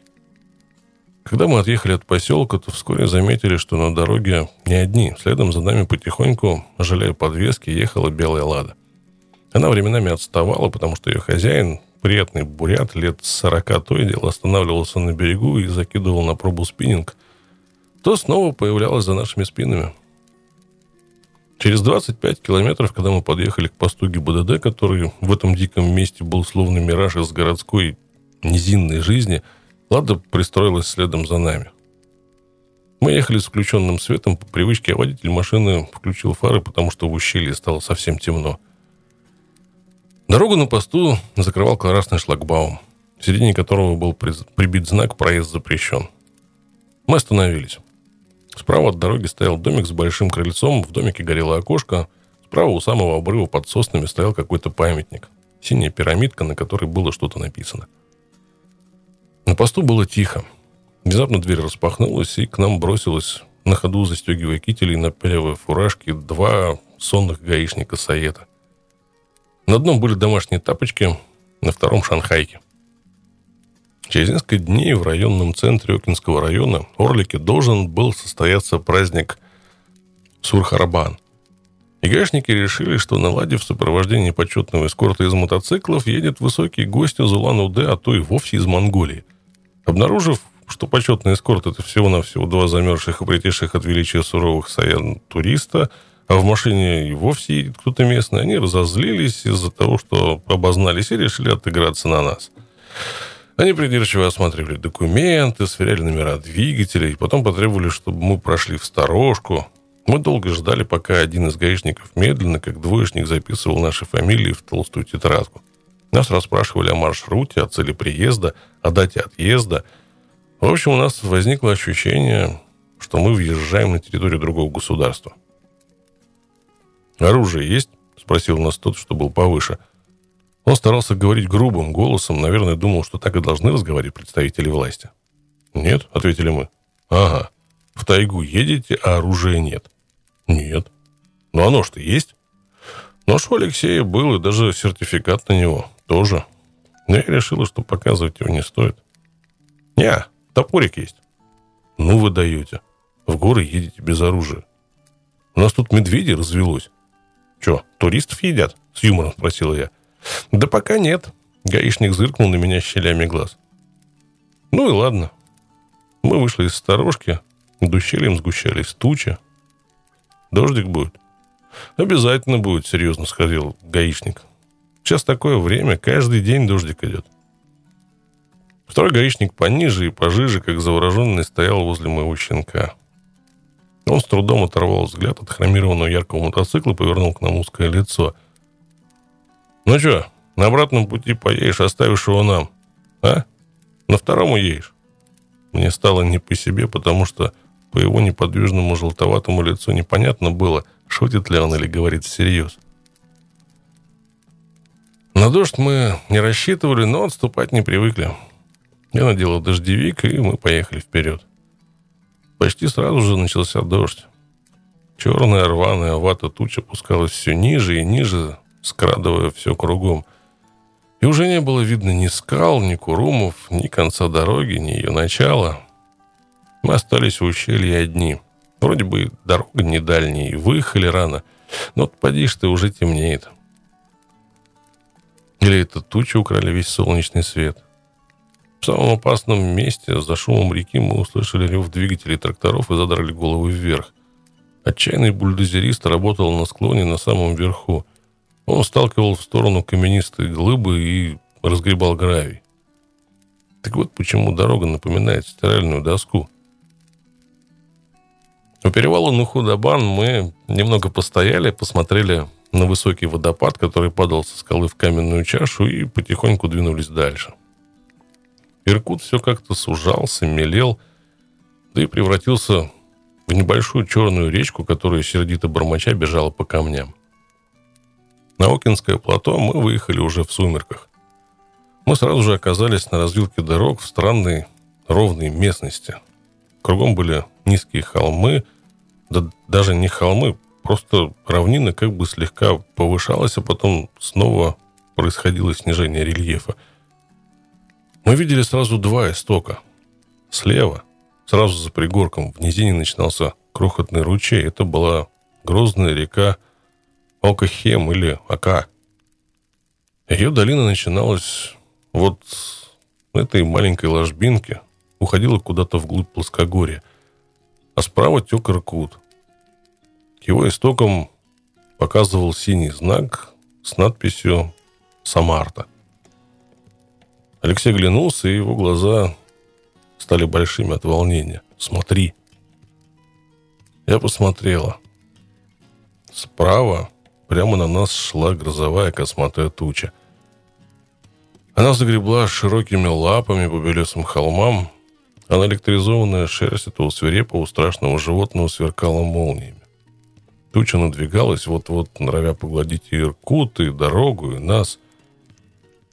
Волосы на голове зашевелились. «И сюда смотри!» Я обернулась назад, сзади нас догонял дождь. Пелена затянула ущелье. Бескровные нити дождя слепо ощупывали каждый камень и неумолимо приближались к нам. Нам некуда было деваться. Совсем некуда. Мы рванули в сторону Самарты по укатанной уже влажной песчаной дороге. Черный Иркут вился рядом, мы не успели проехать и километра, как на нас обрушилась гроза. Сперва все как бы затянуло туманом, и вроде даже ветер поднялся на какое-то мгновение, а потом на нас обрушилась Ниагара воды. Белое кипящее варево низвергалось и низвергалось и низвергалось с небес, и нам показалось, что это уже никогда не кончится, что нас смоет в Иркут великим всемирным потопом и унесет к океану. Вверх было видно не больше, чем на пять-шесть метров. Из лохматого брюха тучи в холмы били молнии, и казалось, что туча передвигается на этих электрических лучиках. «Бросай мотоцикл!» — крикнул Алексей. Мы тормознули на обочине, выключили зажигание и, вытащив из-под багажа полиэтилен, кинулись вниз по склону.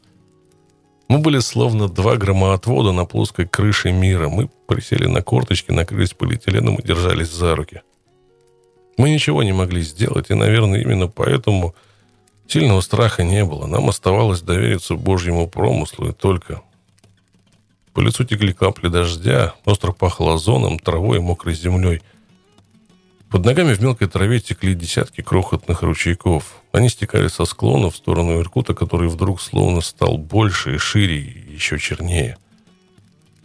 Яркая вспышка озарила окрестности, короткие бешеные молнии стали бить совсем рядом в холм, чуть выше и дальше мотоциклов. Алексей до боли сжал мне руку. Он боялся грозы больше меня. В детстве он своими глазами видел, что может произойти. Он рассказал, как в лесу их с мальчишками застала гроза, как они все вместе бежали через поле домой, как молния попала в его друга, Сашку. Мальчишки даже искусственное дыхание пытались сделать другу, но тот умер мгновенно. Я сжимал ледяную руку Алексея, другой замерзшей рукой держала полиэтилен. По пальцам стекала вода и попадала в рукав химзащиты. Все было мокрым и все блестело. Трава, мотоциклы, полиэтилен, костюм химзащиты. Загорело лицо Алексея, его белый шлем, заклепки на косухе. От раскатов грома дрожали холмы, и мне оставалось только просить Творца, чтобы он нас защитил. И ливень отступил. Еще ворчая, грызаясь, туча уходила по оке, утаскивала по съежившимся от холода желтым холмам свое разлохмаченное черное брюхо. Ливень еще шуршал по траве, но уже не было такого безудержного напора воды, не низвергавшейся с неба. И молнии стали бить реже. «Вернемся?» — спросил Алексей, слизывая с губ капли дождя. В ущелье тоже бушевала гроза, до нас доносилось эхо раскатов. Темнело. Я представила себе, как мне придется ночью ехать через всю вот эту такую сложную для меня дорогу и вздрогнула. Может, все же на озеро? Поставим палатку, переночуем. Там летники, говорят, есть. Хорошо. Иркут по-прежнему вился с правой стороны.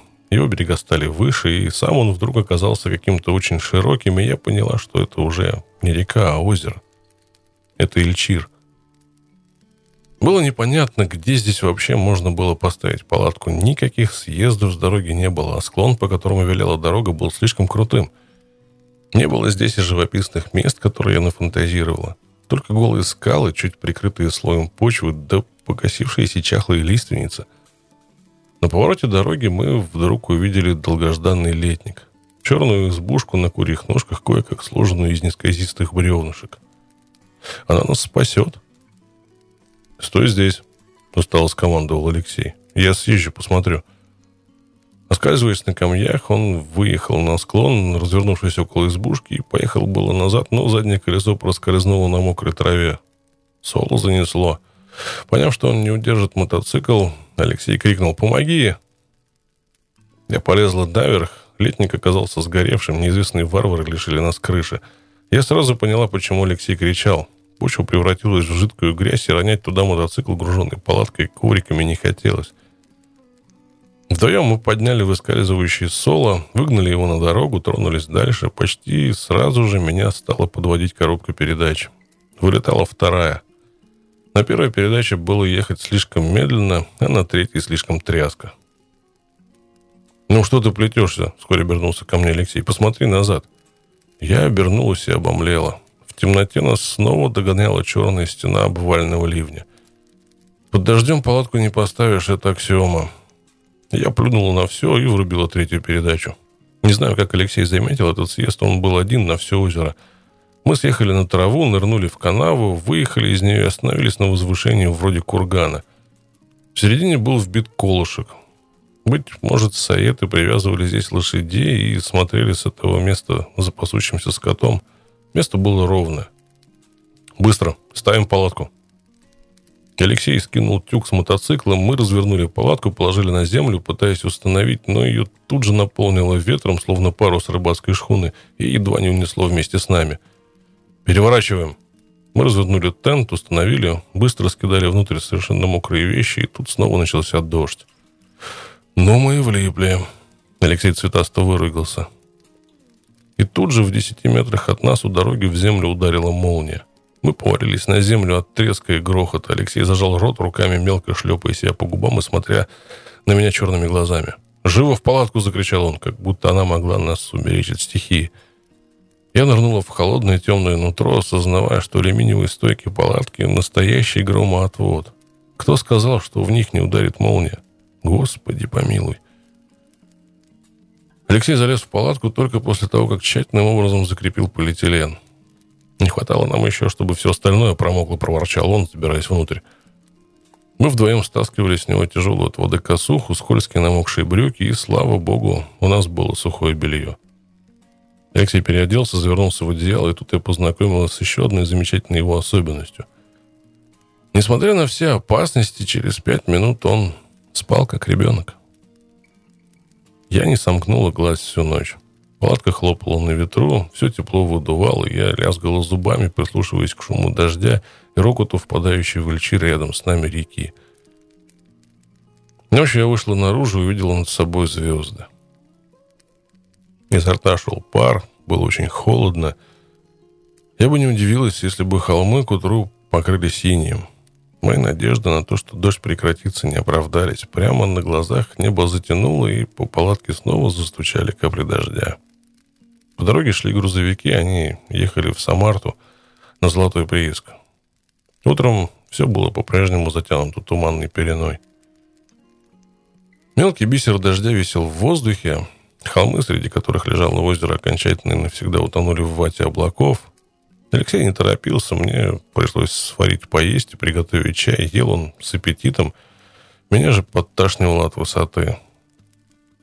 Мы понадевали на себя все теплые вещи, которые были.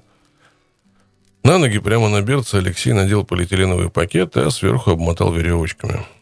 Пока дождь не разошелся, мы собрали палатку, навьючили мотоциклы. Свинцовая полоса Эльчира бесстрастно лежала у нас под ногами, а нам не хотелось даже подходить к ней. Распинывать мотоциклы пришлось Алексею, ни один из Уралов не желал заводиться. В какой-то момент я подумал, что мы навсегда останемся на этом кургане, но мотоциклы все же прочихались и завелись. Мы поехали. Сразу же стали понятны две вещи. Что езда по раскише, по размешанной за ночь КАМАЗами дороги, это не вчерашняя трасса, вчера был асфальт, а во-вторых, у меня заклинило вилку. Вчера я съехала в канаву, вилка сработала до упора и ее закусила. А у сола от тряски рассухарился задний амортизатор. Что хуже, было неизвестно, но подвески не работали на обоих мотоциклах. Когда я подъехала к первой, до краев заполненной жидкой грязью лужи, я вспомнила, как на Большом Кимчуге, где-то за Красноярском, я визгом визжала, доказывая, что ни за какие ковришки не полезу в грязь. И вот на тебя. Алексей проехал первым и нетерпеливо обернулся ко мне. «Не трусь!» Я вздохнула и кинулась на штурм. А потом была еще одна лужа, и еще, и еще. плечо, и когда мы подъехали к ущелью, мою футболку можно было отжимать. Я так натрудилась, ворочая рогатым рулем. Ехать быстро я не могла. На маленьких кочках мотоцикл трясся в лихорадке, а на крупных скакал, словно мячик. Вместе с ним мячиком скакала и я. Алексею приходилось только чуточку полегче. Вилка у него все-таки работала. Оказалось, что там, на Окинском плато, мы не видели десятой доли бушевавшей стихии. Со склонов ущелья свисали поваленные деревья, каменные осыпи преграждали нам дорогу, а все крохотные ручейки, которые стекали вниз, превратились в ревущие реки, и вода не успевала уходить через дренажную систему и сплошным потоком шла по дороге, буквально на глазах размывая полотно.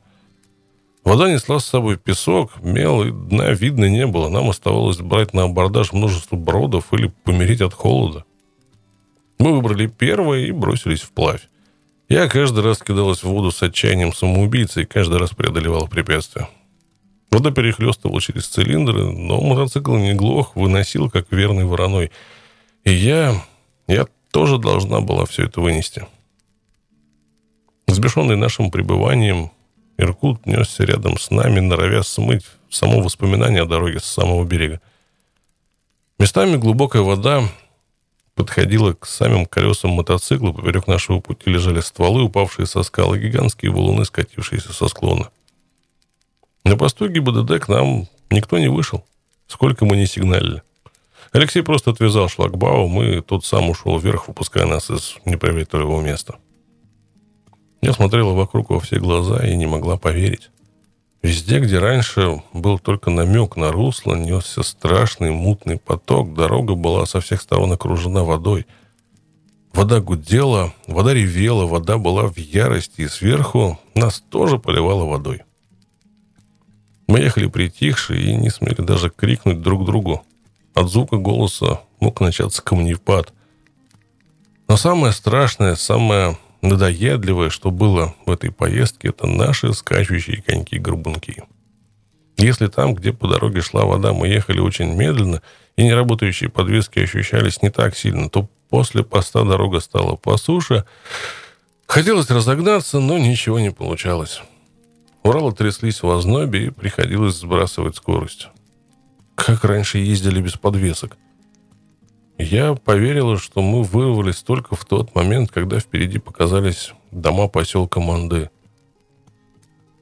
Алексей решил, что приключений пока хватит, и решил узнать, нельзя ли где-нибудь переночевать или хотя бы подремонтироваться.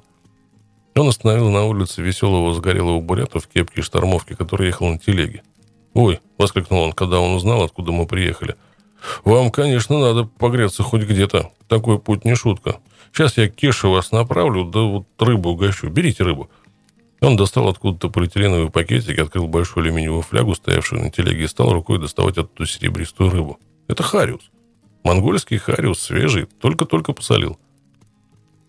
«Сегодня с Монголии вернулся. Берите, ешьте». Он подвел нас к воротам центральной улицы поселка и вошел в калитку. Мы слышали, как он звал Кешу. Через пять минут он вернулся, сказал, что теперь-то все будет нормально, и укатил. Потом ворота распахнулись, и высокий могучий бурят посмотрел на нас сверху вниз, как на лилипутов. Так мы познакомились с Иннокентием Сороковиковым, директором местной школы. Мы загнали мотоциклы в подворье, переоделись во что смогли и стали их ремонтировать. Пока Алексей снимал и ремонтировал амортизатор, Иннокентий рассказал, что нам здорово повезло. В прошлом году в тех местах замерз турист. В горах такое быстро происходит, неторопливо говорил он, и глядя, как Алексей узится с амортизатором. Сперва человек промокает насквозь, потом начинается ветер, и он замерзает так, что даже спиркнуть, спичкой чиркнуть не может. Чего вы хотели? Горы? Дров сами видели, нет, а то и снег летом выпадет. Когда он узнал, что нас здорово напугала гроза на плато, он тихо засмеялся. Это еще ничего. Хорошо, что это было не в ущелье. Вот там в самом деле страшно.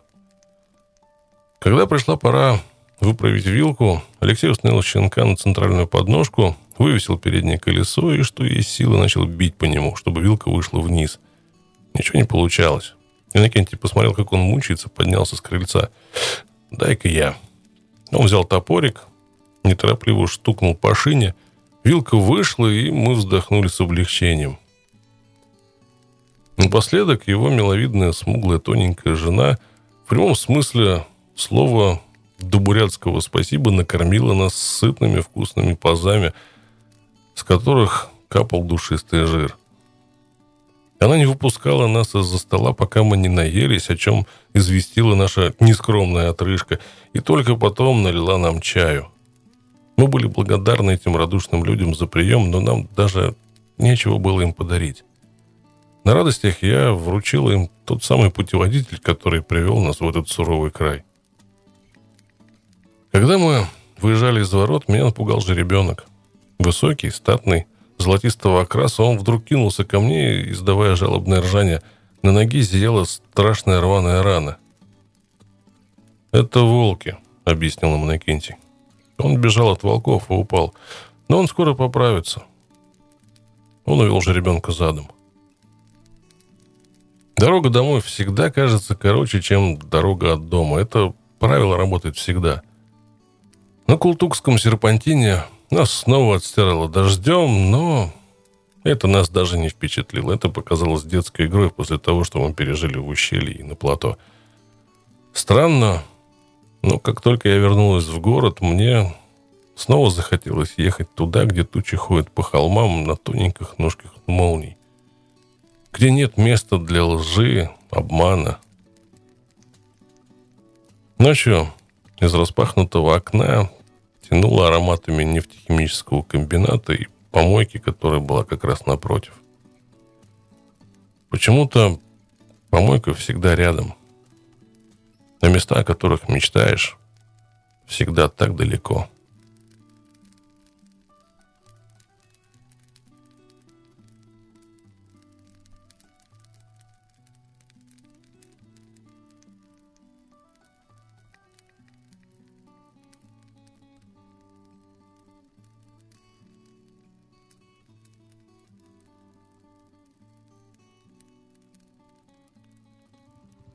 Вы слушали подкаст «Двухколёсная история». Заглядывайте через неделю за следующим выпуском. Подписывайтесь на подкаст на всех доступных платформах, в социальных сетях. Оценивайте, ставьте лайки. Это здорово помогает подкасту. Ну и разумеется, до скорой встречи.